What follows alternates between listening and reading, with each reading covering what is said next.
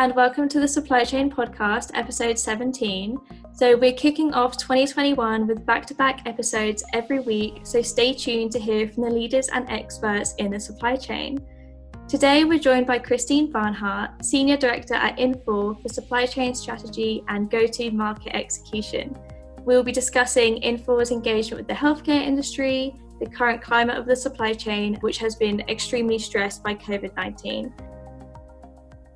So, thank you so much for joining us today, Christine. Could you please introduce yourself and a little bit about your current job role?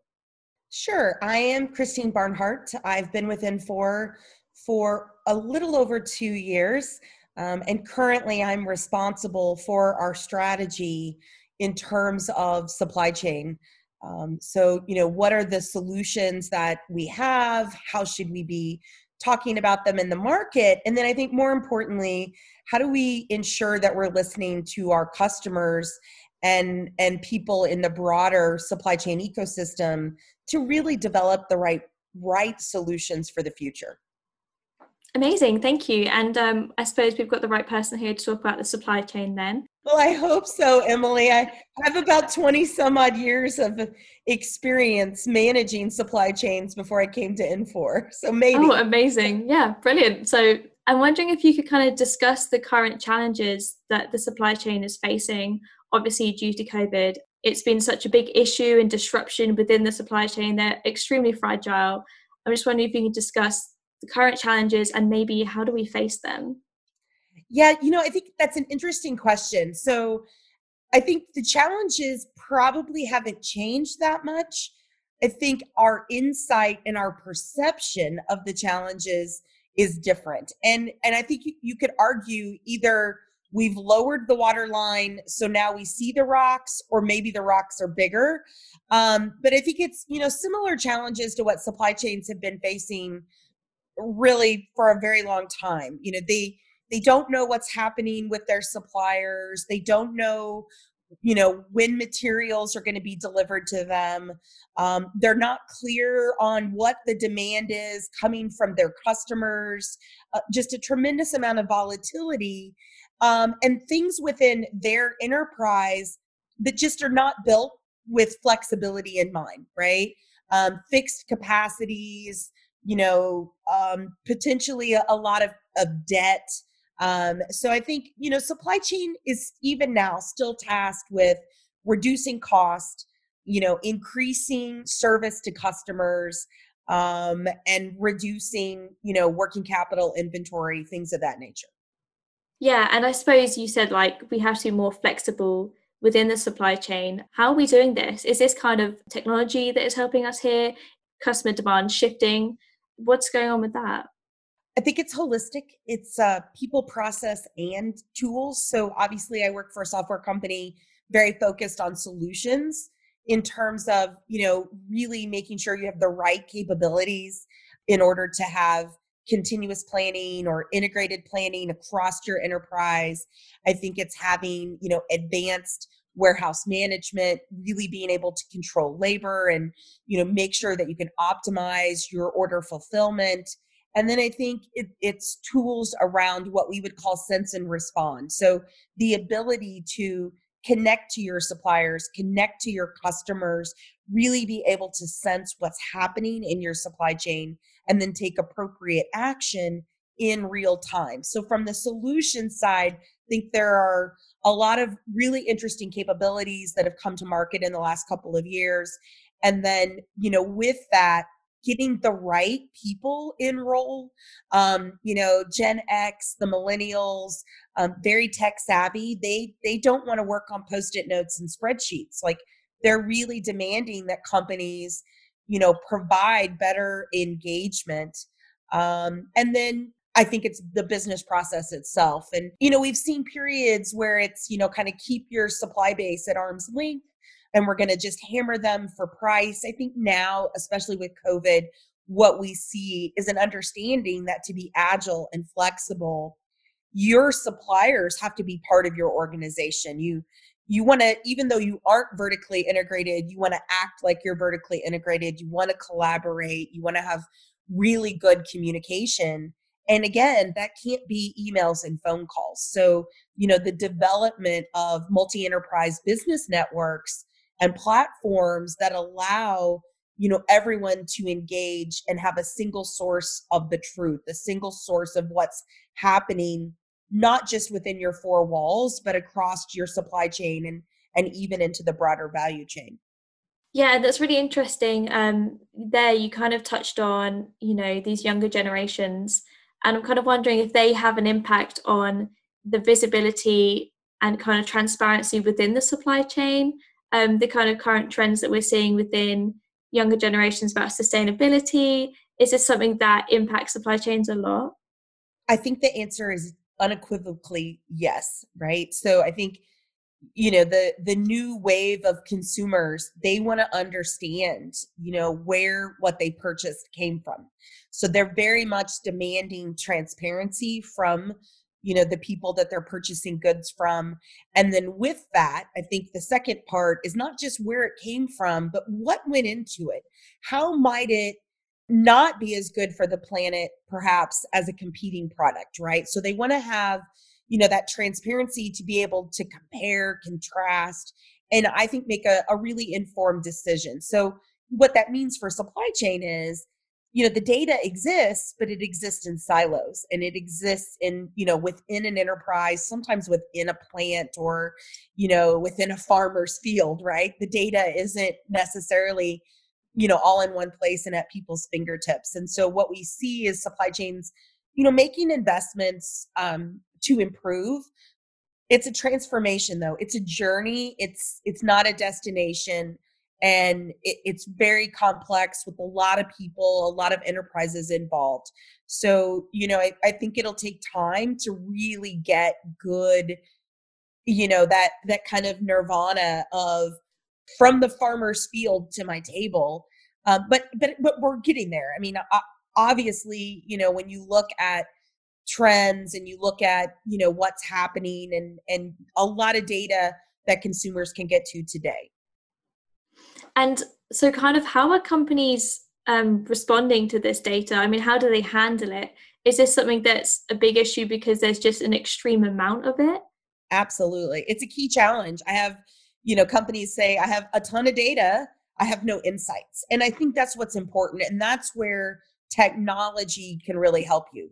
Just building a data lake and shoving all of your data into the cloud does not tell you what you need to do to optimize your supply chain. And I think that's where, you know, machine learning, artificial intelligence, adding that not to replace your workforce, but really to let, you know, the technology provide your knowledge resources with data in a way that makes decision making and, and provides that decision support much more effective.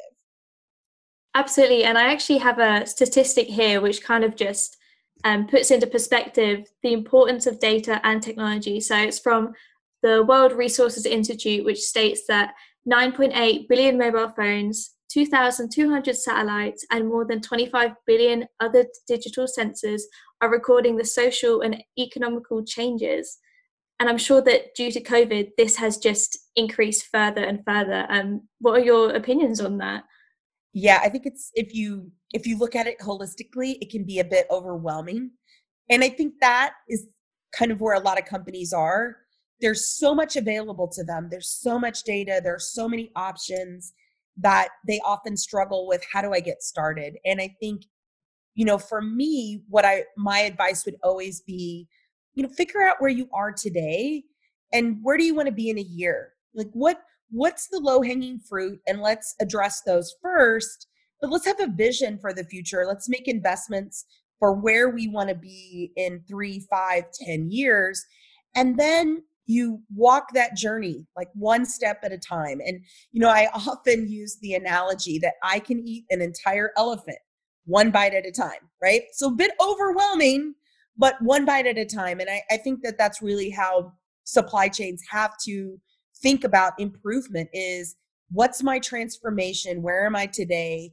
And where do I want to be? And hopefully they understand that where they want to be is in the continuous supply chain of the future where the lines are blurred between planning, execution, and that sense and respond, and everything's happening simultaneously and in real time across your value chain. That's really supply chain nirvana. And that's where, you know, we believe that supply chains are heading. Yeah, and I love that phrase, um, supply chain nirvana. And we'll also touch on later about continuous supply chains. But I'm wondering now, how is it possible for supply chains to connect their multiple tiers, um, enable to share real time data and their digital information? Absolutely. The, the biggest enabler here has been the creation of multi enterprise business networks, also known as MEBNs or supply chain operating networks. They've been around roughly in, in kind of pockets for probably close to 20 years, but not widely adopted, right? And so, you know, what we're seeing now, especially with COVID, is people that they've been listening to the message of I you need a multi-enterprise business network, but they didn't understand what it meant.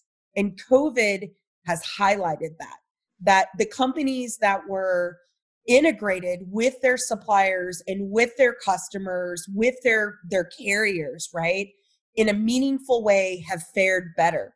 Um, having even a two hour, you know, advance notice it can be can be really really helpful and save a company millions of dollars as opposed to companies where you know they may have invested in an ERP and that's great or even an advanced planning system but you know they're getting email communications when their supplier has an issue and it could be not just that 2 hour delay but a 2 week delay at which point you know you just don't have the flexibility to really address it. So i think multi enterprise business networks are foundationally what companies should be looking at to integrate with their supply base, with their carriers, the shippers, their customers in an efficient way in an and and with meaning, right? So I'm not just connected, I can't just see, but I can communicate, I can collaborate, we can negotiate, right?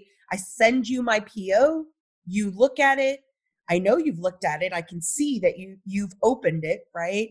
And then you as the supplier can can come back and say, you know, I can't give you all of this that you want on this time frame. Let's split this into two deliveries and I can, you know, either accept that or I can ask for something different. Um, the beauty of that, because it's happening in this network platform, is we're all working off of the, a single data source, right? What they respond back to me and then what I respond to them. The other thing that's really helpful is you now have a historical context and you can start to go back and do analysis to say, well, you know, every single time that I issue a PO to this supplier, they ask me to make changes to it. So, you know, what can I do to improve the efficiency and the effectiveness and stuff? So, that once you're connected, there's just so much you can do to break down not just the silos within your company, but between you and the people that help you make your business successful. Yeah, amazing. And that's a really interesting answer. Um, you kind of said a lot there in like a short, short amount of time. So, kind of in the simplest terms, what is so important about being collaborative and connected within the supply chain? Well, I think good collaboration with your suppliers helps improve the relationship, right? When you're clearly communicating your expectations, when you're giving them the opportunity to respond, um, that really supports, you know, really good fundamental supplier relationship management. Ultimately, that results in better assurance of supply. So I think that's that's one thing. I think the other part is when I start to gain real time visibility into what's happening with my supplier, right? So, not just on the transactional side with orders, but also with shipments. Oh, hey, guess what? I got a quick ship ASN. I know that this is getting ready to ship. I know what carrier it's on. I can start to track the movement and then I can prepare for receiving that shipment which means the truck isn't waiting for somebody to unload it. I can get it into my inventory very quickly. Or I see that there is a slowdown um, you know, at a at a specific port, and maybe I can reroute the material somewhere else so that it doesn't impact either my production or my delivery to my customers. So I think, you know, that's really kind of fundamentally where it all starts. And is that part of what it is to be a continuous supply chain? It's foundational. I think the continuous supply chain really involves more than just the ability to connect um, I think you have to layer on top of it, you know, functional excellence as well. So, you know, very strong planning tools and and planning processes where, you know, you're sensing demand, you're able to build demand plans, align them across your company, execute against them in terms of, you know, whether you call it IBP or S&OP, um, I think it also, you know, beyond that, really good transportation management, warehouse management. So I don't think we're we're going to lose the importance of functional excellence, but I do think when you look at the continuous supply chain, there's not hard lines between them. They're not siloed. There's this, you know, network between them that allows everybody to see the same data at the same time, which ultimately means you can make better decisions, faster decisions, more efficient um, way of operating. Amazing. And um, before we kind of touch on the future, I'm wondering if we can kind of just talk a little bit more about COVID. Is there anything specifically that surprised you about COVID? Maybe had it been a catalyst for something? Had it stopped something? Um, just in your opinion. Yeah, I think it it really highlighted the fragility if you will, in supply chains that we just completely take for granted, right? The food, the food chain, um, you know, household goods and products. So I think for a lot of us, we've never really, at least in the United States and and much of the developed world, we've never had to contend with at shelf shortages of what we would consider to be staples, right? You know, toilet paper, paper towels, cleaning products. So I think it, it really focused people to say, wow, these things don't just happen, right? Like we actually have to, you know, make investments, you know, we have to make improvements. So I, I think for me, that was the biggest thing. It, it, it wasn't that we had a pandemic. I, we've been due one. I mean, for it's been, you know, had been roughly a 100 years since we had had a global pandemic on this scale. I, I think it was really more highlighting these things were kind of on the edge of the cliff and nobody knew it. They didn't recognize it. And then with COVID, it, it was just kind of this this deep dive, if you will.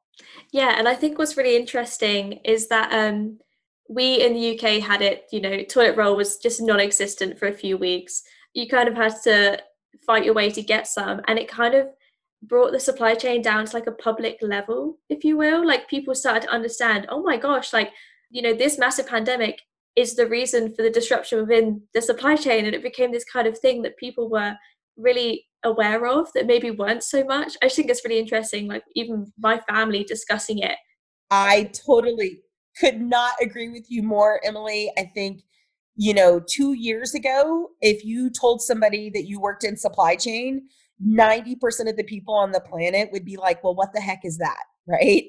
And I think now they're like, oh, supply chain is what enables me to go to the grocery store and get the things that I need. Um, and so it's, it's, I think from that standpoint, it's been very good to really elevate the supply chain and the professionals that are really controlling much of what we have available to us on a daily basis. Yeah, and it kind of just makes you realize you might have been taking it for granted a little bit how much how easy it is to go to a local shop and get your, you know, staples. And also, I think it kind of relates to um, data as well. Like, data came down to a public level where everybody was seeing all these statistics and graphs and things that were happening because of COVID, and then it being translated into massive amounts of data everything is just like bringing down to a more public and understandable level. Uh, do you agree with that?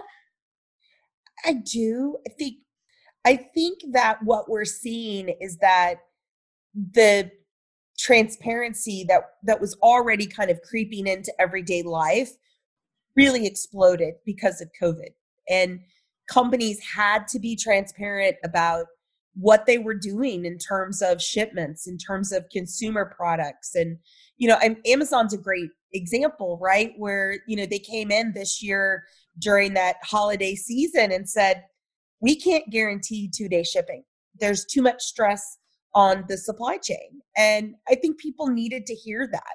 They need they need to understand that there's a cost associated with having products available to you and getting them to you you know in a in a specific time period and whatnot yeah definitely and i think it was it came at a good time where people were getting really used to be able, being able to click a button and then something came the next day it was kind of like that was now common to be able to get next day delivery you could pay extra and get delivery within 24 hours. Like that was something that was so common that now has been slightly disrupted. It's fine obviously it's not the biggest deal but um it's just interesting what it kind of does to the to the public.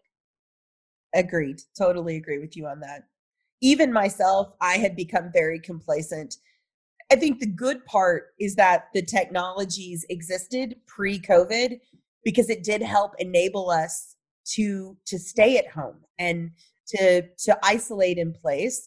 I think you know 20 years ago this particular pandemic could it really have been much more detrimental just because people couldn't order things to their house right? And they were really forced to go to the supermarket and you know other types of retailers. Yeah and i think it's a really good point to kind of um, now focus on the future and kind of what after COVID and whenever that may be will bring for us. So I'm wondering if you could kind of touch on what you think is going to be the future of the supply chain. I take a deep breath here because I think I think it's going to be a while before supply chain gets there.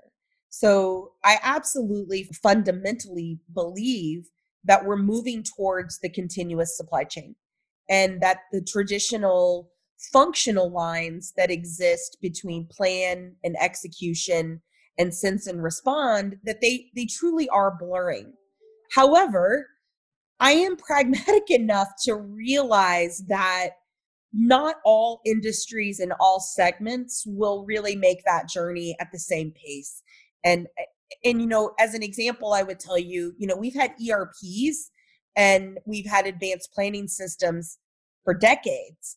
And there are still companies today that manage their business on Excel spreadsheets. And so, you know, I think it'll be different for different industries and different companies. Some are much more pro- progressive. We've seen, you know, a lot more investment, as an example, in high tech. I think COVID is now highlighting the need for investment not just in healthcare, pharmaceutical, but also in, you know, food and beverage and some of the consumer industries. I think industrial manufacturing will still follow a bit, but even there companies are are starting to see the benefits that their peers in other industries are getting and i think they're they're more receptive to the discussion so i think we see a shift to the continuous supply chain. Ultimately that leads to you know digitalized ecosystems and value creation not just within a plant or within an enterprise or within an, a retailer but really across that entire value chain the entire ecosystem that has gone into you know designing creating building delivering an actual product. Right and um, I'm not sure if this is an unfair question. Tell me if it is. But do you think that the investments for the future will go into more of like a people side or like a technology side? Like which one needs to be further progressed? I don't think you can invest in one or the other. I think you have to invest in both. Right. You know, you you have to give your people the right tools, the right support. because if you don't and you make a lot of investments in other areas and you can have great solutions but if your people are unable to really leverage those and to get the most out of them, then that investment is not going to return the value that you wanted. So I don't think that it's one or the other. I think it's both. And I think for every company, it may be the mix may be a little bit different. It somewhat depends upon where they are today, right? What's their level of maturity today? Where do they need to make investments then to move forward? So, naturally, COVID 19 has disrupted uh, many supply chains and as well has kind of brought about the introduction of the healthcare supply chain to the more public eye in terms of PPE. Everybody needs to be wearing masks. You know, we need ventilate, uh, ventilators in every hospital now. Um, I'm wondering if you can kind of touch on the challenges that are current in the healthcare supply chain sector. Great question. First, I would tell you that the challenges in healthcare from a supply chain standpoint in terms of their supply base very very similar to the challenges we see across supply chains in general. It's you know what is on order? What is my supplier building? When am i going to get it? What is my demand? How am i going to fill that demand? So regardless of whether it's a mask a ventilator you know some type of a therapeutic drug those challenges remain the same. I think what we're seeing, however, is a tremendous amount of interest, you know, a tremendous amount of research where the healthcare industry, pharmaceutical companies, um, wholesale distributors within healthcare are really starting to now ask questions about how do I improve my supply chain? How do I get you know in front of what's happening so i can react to it so you know for us in particular some some really great discussions and and even implementations within that realm of uh, healthcare distribution companies and um, and pharmaceutical companies as well. So I, I think they're they're really trying to understand now how do I make it better? How do I be proactive? How do I make investments now so that when we have the next disruption, regardless of what it may be, right? It could be, you know, global trade conflict, it could be political conflict, could be, you know, weather oriented, but those are going to happen, right? And so, how do I learn from what's happening today and make the right investment for the future? Yeah, and so what do you think are the biggest um, things that we, as a you know global healthcare um, supply chain, have learned from the COVID pandemic? I think that we have learned that we need to be transparent with each other. So, with trading partners, right? We need to share data. Data is not power in silos, right? Data is powerful when we all have that information and can make really great, mutually beneficial decisions on how to leverage the resources that are available. So I think it's broken down some barriers, some arbitrary silos that were there in the past. And, and people, companies are, are being really forced to communicate and collaborate to the betterment, I believe, of supply chains and just society in general. Yeah, and I kind of asked this earlier regarding to just general supply chains, but how do you think the future of health the healthcare supply chain will change? I mean, obviously, the, even just like the introduction of masks to everyday life, probably you know thousands, hundreds of thousands, that has a huge impact already. Um, so, in terms of the future, what can you say about that?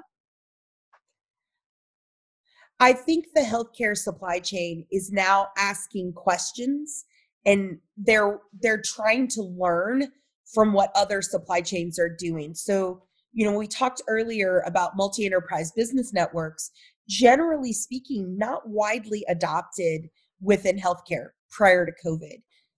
Now they're they're really investigating that. There there's this thirst for knowledge to understand how could this help me?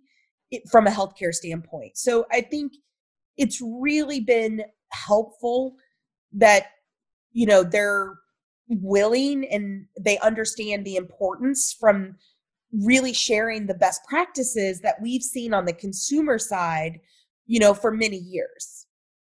Yeah and actually i think that's um maybe quite a good point to end on is um just the thought that the future hopefully is kind of learning from maybe some of the mistakes that happened due to covid. Um, so i'd like to say thank you so much for joining me today christine. And um, we covered like a huge range of topics actually and you offered some just fascinating insights so i really hope our listeners enjoy it. Um, so yeah thank you so much. Emily it has been a pleasure. Love talking to you. Happy to talk about supply chain at any point. So i uh, hope you have a great day and look forward to seeing the published podcast. Yeah absolutely. And um, maybe you know when this is all covid is settled down a bit maybe we can kind of talk again about you know if our predictions were correct and if everything that you thought would happen did happen that'd be really interesting actually. I would love it. A follow-up would be great. Awesome